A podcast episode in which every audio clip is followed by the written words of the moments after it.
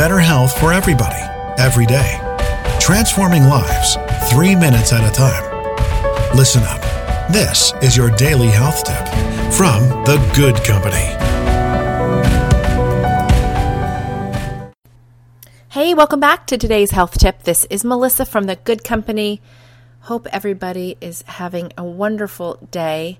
Today is Quick Tip Tuesday, and here's today's quick tip. When you are going to the store, grocery store, a Target run, a department store, somewhere where you're driving your car and you are parking, this week, my tip for you is park far away from the entrance to your store. Those extra steps really add up.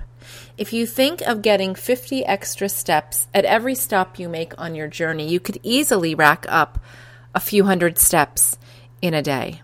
And because a mile is probably around 2,500 steps if we're walking, um, that adds up pretty quickly. So a couple hundred here and a couple hundred there, you know, before you know it, you've walked essentially three extra miles in a week.